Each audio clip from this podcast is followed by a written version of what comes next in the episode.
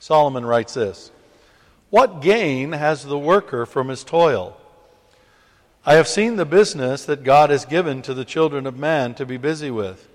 He has made everything beautiful in its time. Also, he has put eternity into man's heart, yet so that he cannot find out what God has done from the beginning to the end. I perceive that there is nothing better for them than to be joyful and to do good as long as they live. Also, that everyone should eat and drink and take pleasure in all his toil. This is God's gift to man. I perceive that whatever God does endures forever. Nothing can be added to it, nor anything taken from it. God has done it so that people fear before him. That which is already has been. That which is to be already has been. And God seeks what has been driven away.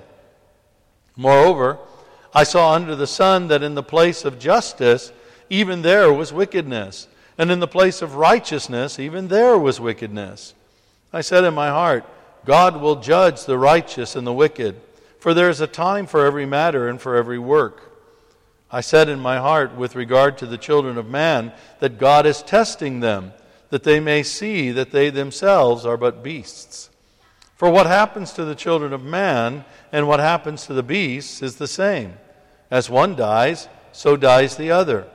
They all have the same breath, and man has no advantage over the beasts, for all is vanity. All go to one place.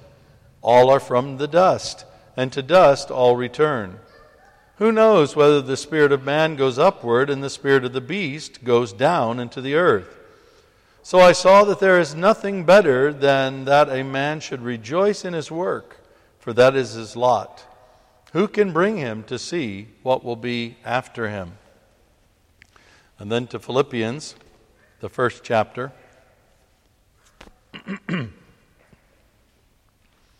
We pick on verse, pick up with verse three. Paul writes here and he says, "I thank my God in all my remembrance of you, always in every prayer of mine for you, all making my prayer with joy, because of your partnership in the gospel from the first day until now. And I am sure of this, that he who began a good work in you will bring it to completion at the day of Jesus Christ. It is right for me to feel this way about you all, because I hold you in my heart, for you are all partakers with me of grace, both in my imprisonment and in the defense and confirmation of the gospel. For God is my witness, how I yearn for you all with the affection of Christ Jesus. And it is my prayer that your love may abound more and more with knowledge and all discernment, so that you may approve what is excellent, and so be pure and blameless for the day of Christ, filled with the fruit of righteousness that comes through Jesus Christ to the glory and praise of God." May God bless to us this reading from His holy word. Well, first I want to bring greetings. I, I was given a sacred task uh, that I want to do it, and, and, I, and I'm doing it here because I know it'll be recorded, and I know that uh, people will be listening to it in Hungary, and so word will get around. And the greeting is from the church in Hungary, uh, where Karen and I were this past week. We flew over on Wednesday and ministered there Wednesday night, Thursday night, and Friday night. And Friday night we were with a new church plant in uh, Budapest, Uh, and uh, ministered to them and gave them some strategy for church growth and some things that the Lord was, was sharing with them. And so they, they told me uh, and gave me the, the sacred charge to bring greetings to you from the church there in Hungary and to say thank you, City Temple, uh, for allowing Karen and me to go out on trips like this and strengthen churches uh, around the world and as part of the, the larger body of Christ. Uh, the church that we were with there in Székesfehérvár uh, was, uh, try saying that forty-two times fast, uh, that that church uh, uh, is part of HarvestNet International now, uh, although the first time we went there uh, and were ministering with them uh, was before they joined with HarvestNet, but it's uh, we've been there twice now, and it was really, really a, a blessed time. Uh, also, just to give you a report too, this past week had uh, the meeting with the city. Uh, on Tuesday, about uh, the building redevelopment, and the meeting went very well. Uh, I haven't heard an update from that. Uh, but really, uh, we were able to put a case forward very strongly of how important this redevelopment is for City Temple.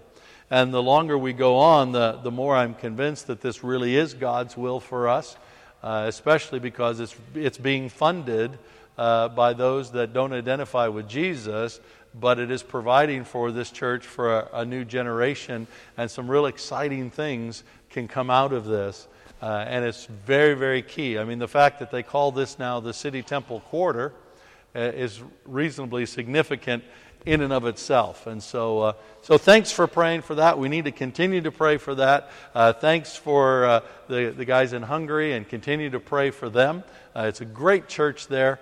Uh, and hopefully one day we'll have the, some of the leaders over here, and you'll get a chance to meet them. Several of them have already been to City Temple uh, a couple of years ago when we did the European Leaders Summit for HarvestNet here at City Temple. Uh, many of them came, and uh, so uh, got to meet some of you and, and know some of you and think of you fondly. So they say thank you, and uh, we say thank you. And it's really a sign of what God is doing around the world. You know, you, you look and you say, okay, you know, maybe there's not a lot of people at City Temple, but that's okay, because we are influencing things around the world with the gospel of Jesus Christ. And that's part of what God has called us to do. Uh, and that leads me to uh, one of the, the two last commercials, before I, if you will, before I get into the Word of God. Uh, and that is, today is our Sunday focus. Is today is when we start that. Uh, we'll have uh, a nice lunch up in uh, uh, the Skyview room, up at the, on the top level, right after service today. Uh, then the kids will have a, an extended uh, Kids Connect time with Karen, and that's going to be a lot of fun for them. And today, in Sunday Focus, we're going to be looking at some prophetic revelation about London, about City Temple, about what God has done in the past and what God is going to do in the future. Uh, and I'm going to be sharing with you some things that I don't normally share, uh, certainly in a larger meeting. Uh, and uh, and I won't have a lot of notes and things, so you'll have to take notes yourself. Uh, because there are a few things that I will share uh, today that are, you know, strategic revelation that we only share sparingly. You know, there there are certain things that you don't say very widely. You know, if Joseph would have learned that lesson, he never would have been sold by his brothers into slavery. You get that? You remember the story of Joseph, and he kind of bragged about the, uh, oh, you know, I had a dream. You guys are all going to go and bow down to me. Isn't that cool? Uh, that's not always a very popular thing. And so we'll be sharing some of that today and praying into that today, and giving people an opportunity to ask questions uh, at a deeper level about some things that God is doing. And next Sunday, uh, we're going to be talking about how to become more effective in following Jesus, how to go deeper in our discipleship uh, more quickly and more easily than we thought possible. Uh, and there's some, some key secrets to this that I will be sharing next Sunday. And by the way, next Sunday, remember, is the day that we join together with Saint Sepulchre's Church, which is just down about three hundred meters that away, uh, down across the other side of Holborn Viaduct on the opposite side of the road. Uh, and that service starts at ten thirty. So I'm sorry about the earlier start, but we do feel like it's a strategic service, and so hopefully you can come and join in that service from ten thirty. Uh, but for some reason, if you can't make it then and you can't come, you're still uh, free to come for lunch and for Sunday Focus. And lunch will start uh, at twelve forty-five each week. For Sunday Focus, we'll start with lunch at twelve forty-five to one fifteen. Uh, we'll close the window at one fifteen, so you snooze, you lose. Uh, and then one thirty we'll start, and always seek to end promptly, no later than three o'clock. Sometimes it might be a little bit earlier, but certainly no later than that. Uh, and so hopefully you can be a part of that. Because God has good things planned for us. Now we've seen this. We've seen the goodness of God. We've seen that God is good. His very nature is good. Uh, the very His very being. You know, goodness is one of His fundamental characteristics. And not only is God good, but God always does good. You know, the thoughts that God thinks are th- thoughts for good, that God superintends good in our lives. He plans good. He prepares us for good. Uh, that God gives us His good creation. He gives us relationships which are good. He's given us the Holy Spirit, who is good. He's given us His Son Jesus, who is good. The cross of Christ is good, because through the cross we come to faith in Jesus Christ and we have life. And all of this is from God. God is good, and God is good all the time, and all the time God is good. And we need this revelation, and we have to live in this revelation. And this revelation needs to be one of the most important things that we grab hold of about God. Because in this day, if you do not believe fundamentally that God is good, that God is doing good, that God will order the world so that there will be good outcomes, that God can work good in your life even if things don't seem to be good at any point in time, if you don't have this as a fundamental revelation of your heart, you will not follow God faithfully. Almost every time we stray, almost every time we sin, almost every time we fall away, we fall away because somewhere deep inside of us we don't really believe that God is good. And we think that we have to bring our own good. You know, I've seen this happen. I've seen, I've seen people go searching for relationships. And so they hop from bed to bed to bed, because they're lonely, and they think that somehow, some way, they can have a connection, and through that connection, they'll come into a relationship, uh, and they'll discover goodness, because God's not good. Because if God was good, why would He? Why would He keep people from having sex outside of marriage? And so, if you do not believe that God fundamentally has designed us for good, and that the things like sex that God has given us is good when they're exercised within God's good plan, we will start then to behave in ways that are contrary to the will of God, because we don't fundamentally believe that God is good. Now, there have been many times in my own life where I wanted to quit, I wanted to give up, I wanted to step away, I wanted to do something completely different. And I didn't, and one of the reasons that I didn't is because I knew that God would take me through these difficult times to achieve some kind of good outcome. That His goodness would be manifested, that His goodness would be revealed in me. And so this is a fundamental revelation that we need, especially if we want to lead the good life. And we started this last week, and we said that everybody wants to live a good life. I've not met anybody ever, anywhere, in any culture of the world who has said, no, I don't want to lead a good life. Now, occasionally, you will get some people who are so corrupted, they'll say, well, I don't care. You know, I want to lead a good life, but my definition of goodness is whatever pleases me and whatever makes me happy. You know, and occasionally you get that. And the Bible labels those people sons of disobedience. And the sons of disobedience are there, and they're destined for hell. They're destined for hell. But most people around the world, in every culture of the world, they want to lead the good life. So how do we do that? What is the good life? How do we live it? And And the first thing and the fundamental thing and, uh, that we must have in our minds is we can only lead the good life, live the good life, with the confidence that God is good. God is good. And so Solomon gets in here today, and the book of Ecclesiastes really is all about leading the good life.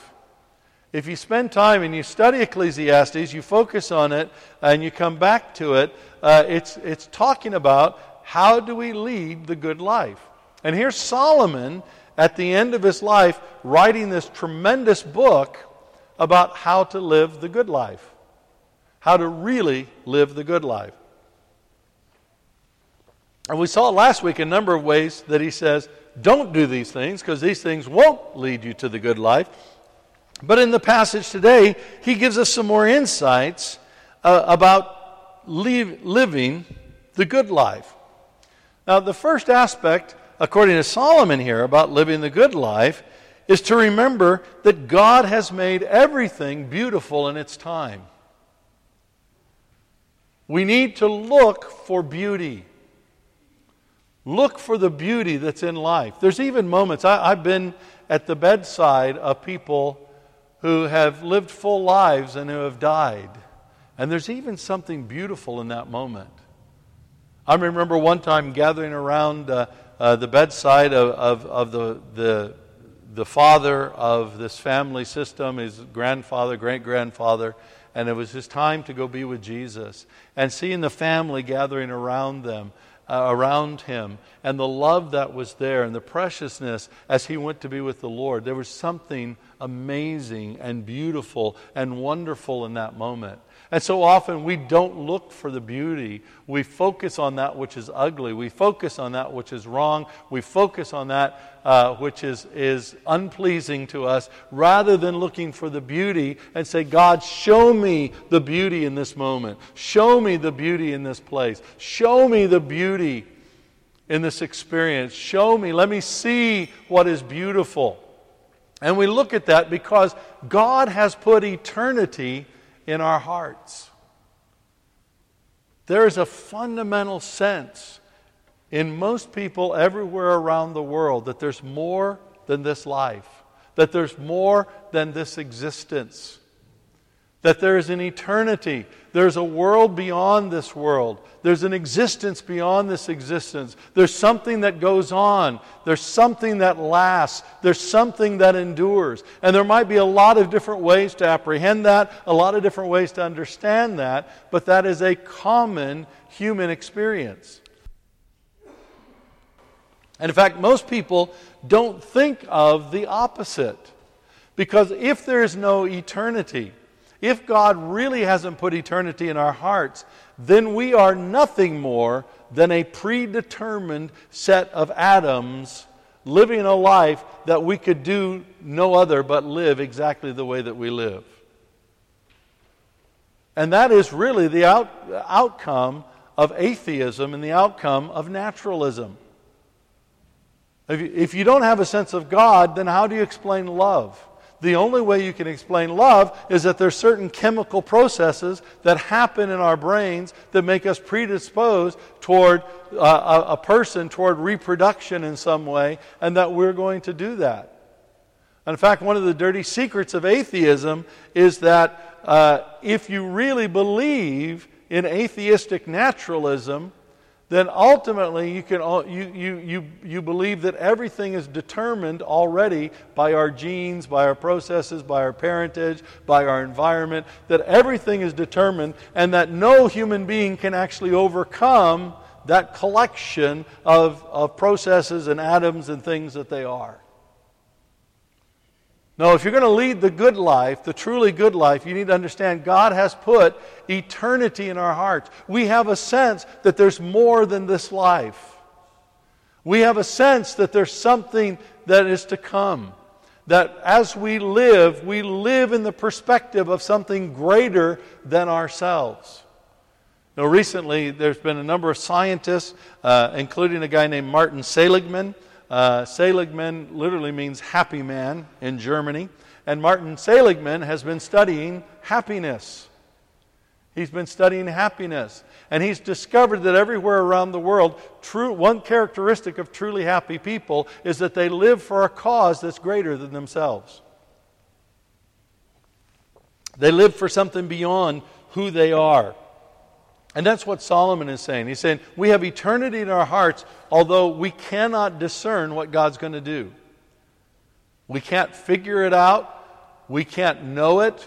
You know, if you go back a year, nobody knew that Leicester City was going to win the premiership. Nobody knew that the U K was going to Brexit. And certainly nobody knew that Donald J. Trump was going to be president of the United States.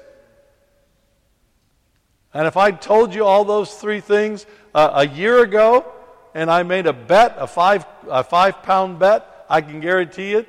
You know, one, everybody here would think I'm a prophet, and two, I would be a multimillionaire, because the odds of all three of those things happening were three million to one. So I would have made fifteen million quid on a five pound bet on those three things.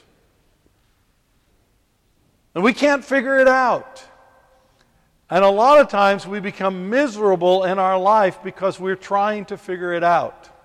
We try to figure out what's going to happen. We try to figure out, uh, you know, will I get married? Will I have kids? Will will my job go well? Will it go poorly? You know, what what's going to happen? Well, will, will, what will happen when we Brexit? What will happen in a Trump presidency? We've spent so much time trying to figure it out, and there's so much anxiety with that, and that will undermine the good life, even though we need to understand that we have eternity in our hearts, even though we can't figure it out. So in light of that, if we have eternity in our hearts and we're looking for the for the beauty, then what do we do to lead the good life? Well, Solomon says there's nothing better for us than to be joyful and do good. Now, joy, what's joy? Joy comes from your focus. We've said this many times. You'll get joy by what you look at. You know, if you're walking along, uh, say, Regent Canal, uh, and uh, you're you're looking at the sunshine, and you're enjoying all of that, and the families with children, uh, you'll you, that will create joy. Or you can walk along Regent Canal and say, "Oh, there's a piece of rubbish. There's another piece of rubbish. There's another piece of rubbish. Oh, that looks like dog poo. Uh, oh, yeah, there's some uh, green scum there. Boy, it stinks here." Now, your experience, two people will have, you know, can walk along the canal exactly the same time, exactly the same day, and have totally different experiences. The only difference is what they choose to focus on. That's the key for joy. Choosing your focus carefully. So Solomon says there's nothing better than, you know, in light of this fact that you have eternity in your heart, and in light of the fact that you know that anything can be beautiful and everything can be beautiful in its time, then be joyful. Look for the things that produce joy. Look for the good things. Look for the, the wondrous things. Look for the beautiful things. And then do good. If you want to lead the good life, do good to other people. Look for good things to do. Look for good. Do as much good as you possibly can with your life. I've seen a lot of people over the years spend so much time thinking about their calling. Uh, it's like, oh God, you know, what am I called to do? Am I called to be a pastor? Am I called to be an accountant? Am I called to be a lawyer? Am I called to be uh, the uh, found a company like Microsoft? Am I called to be a, a billionaire, millionaire, uh, gazillionaire? Uh, you know, and and they, they look at that and they say, oh, you know, what what am I called to do in the church? Am I called to do dishes? Am I called to preach? Am I called to healing ministry? Am I called? And you spend so much time thinking about what you're called to that you don't do anything. If you want to find your calling, start doing good. And just do good. And look to do as much good as you possibly can. And that's what Solomon says. He says, in light of this eternity that's in your heart, in light of the fact that anything and everything can be beautiful in its time, you know, be joyful. Look for those beautiful things and do good and enjoy your food, eat and drink, and find some pleasure in your work. You know, the job that you do, find something about it that you like. Look to do something in your toil. And if it's not your, your nine to five job that you're finding joy in, then find something else that you can take joy in, that you can have pleasure in, outside of that, and understand then that your nine to five job is just funding that which is pleasurable. And that's okay. But look at that, and that's what, that's what Solomon is saying here. Said, you know, because if, if you stress on it, then you're going to try to eat. You, you'll lose it. And this is God's gift. This is God's gift of the good life. And so what he says here next, it might sound confusing. He says, I perceive that whatever God does endures forever. Nothing can be added to it, nor anything taken from it. God has done it so that people fear before him. That which is already has been. That which is to be already has been. And God seeks that which seems to have been driven away, or seeks that which... Uh, Uh, goes after that which is hard to find. In, uh, in other words, it's saying, don't try to figure it out.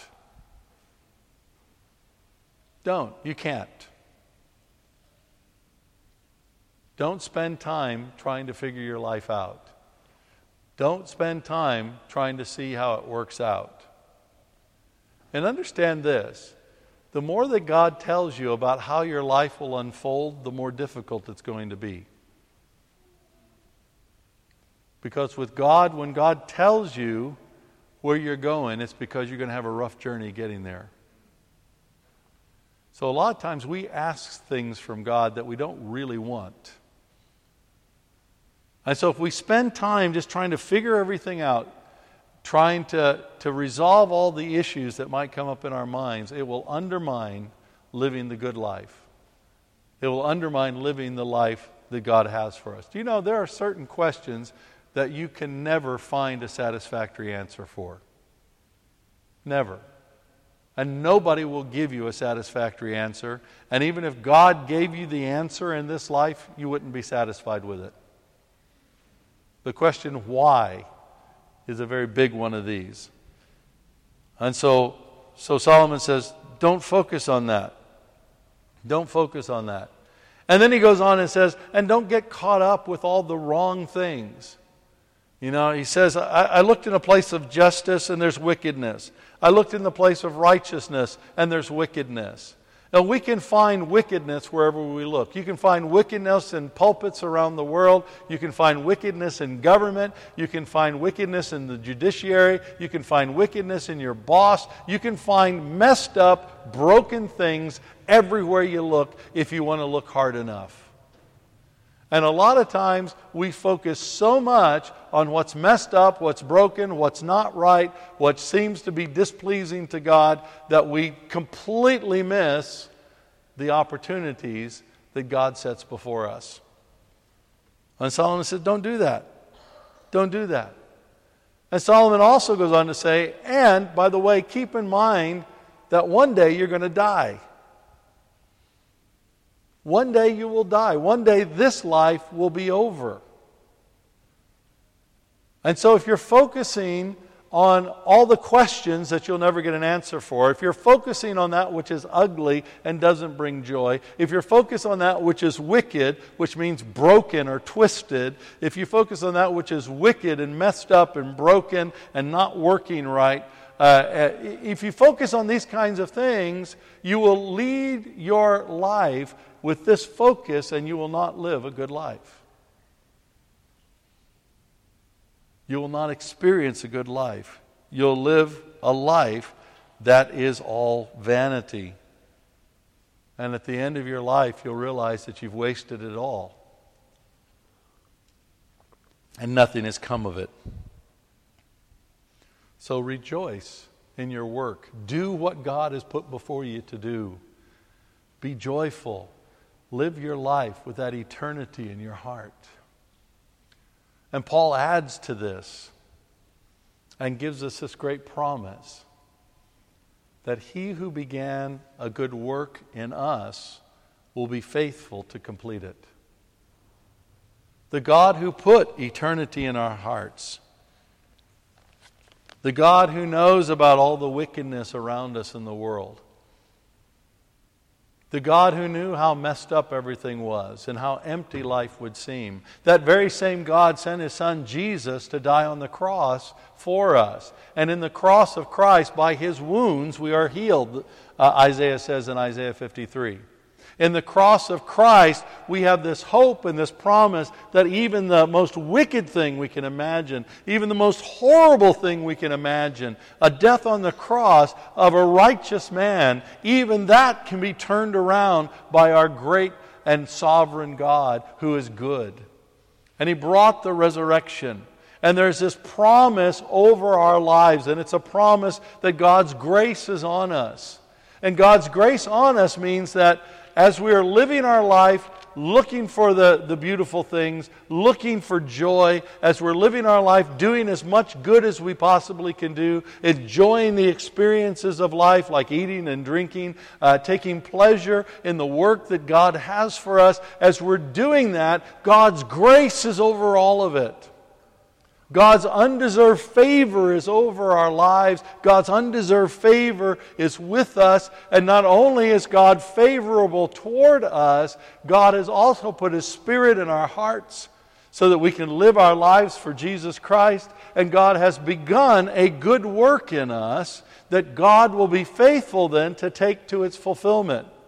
In other words, God will ensure that as you're living your life, that your life will not be wasted. That your life will matter. That your life will count for something. You won't always be able to figure it out. In fact, most of the time, you won't be able to figure it out. You won't understand. You won't see how your life fits within the, the total tapestry of humanity and how God is using you and weaving your life with the lives of others to bring His kingdom into the world today. You won't see it. You won't understand it. But Paul says it's happening because the one who began and the good work in you will be faithful to bring it to completion, to fulfillment. So Paul says, live your life in love. Live your life in this reality. Get discernment for it. Because as you do, you will live the good life. And at the end of your life, you'll be able to look back and say, God, thank you. Thank you for what you've done in my life. And thank you for what you will do in the life to come. And that's a promise that is on us first because of the cross of Christ. And then because God is good. Let's pray. Gracious God, we love you, we worship you, and we adore you. And I thank you, Father, that by your Spirit you have made the good life possible. Father, today and in the weeks ahead, I pray that you would teach us how to live the good life to the glory and praise of our Lord and Savior Jesus Christ. Continue to teach us how to do good, how to be good, as a reflection of your goodness, all through your Son, Jesus Christ. Now, Father, as we worship you now, I pray that you would show us every question we've been asking that has no answer in this life, so that we might release it to you. I pray that you would show us how we are focusing on that which is broken,